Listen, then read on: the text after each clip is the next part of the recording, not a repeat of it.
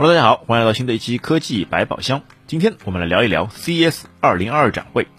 原定于一月五号到一月八号在美国拉斯维加斯举办的 CES 2022电子消费展，因为疫情原因会提前一天在七号结束。由于去年的展会也是完全使用线上的形式，就会被大家万众期待。可惜却还是由于疫情的原因提早结束，而且相较于往年来说，展会还是小了近一半。很多厂商都放弃了线下的展会，但是展会上所展示出来的一些新的黑科技还是可以博人眼球。那么常规的手机、电脑及芯片我们就不多说了。那接下来我们来聊一下几项我们觉得比较有趣的产品。首先是可穿戴科技。现在人们越来越注重自己的健康，特别是在疫情期间，每个人的身体健康检测就变得非常重要。那么可穿戴设备的出现，就可以很好的帮助我们来解决我们的身体到底怎么样了这个问题。比如一些智能手环、手表，或者是更加小巧的戒指、耳环等等。那么前者是可以更好的检测出身体的各项指标，比如血氧量、心跳异常等等，而后者则是起到一些紧急报警器或是遥控器的作用。而且由于元宇宙的概念普及，更多的 AR、VR 智能眼镜都会在这些展会上推出众多的新产品。那同时也包含了一些触觉遥控器，可以让人有了更多维度的体验。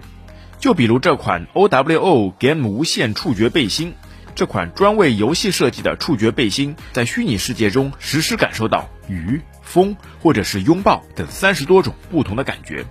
兼容 PC、手机、游戏机和 VR 设备，用户可以使用 OWO APP 来百分之一百的控制产品。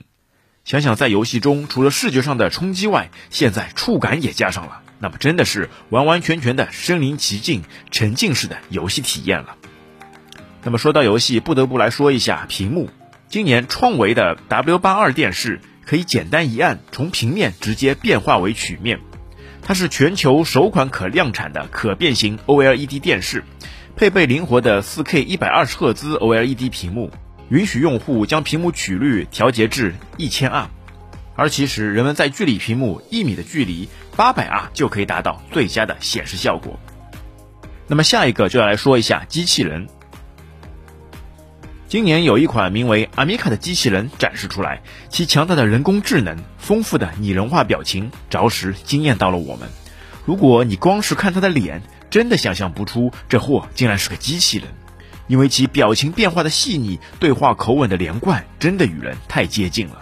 如果能再配上波司登动力的机器人躯体，那整个就会是普罗米修斯里面的大卫的附体啊！连特斯拉的马斯克都在推上发出了天呐的惊呼。那最后再来说一下智能家居。今年的智能家居领域比较有趣的是多了很多的人体雷达传感器。那相比于以往的红外或者是光感定位来说，它会更加的精确。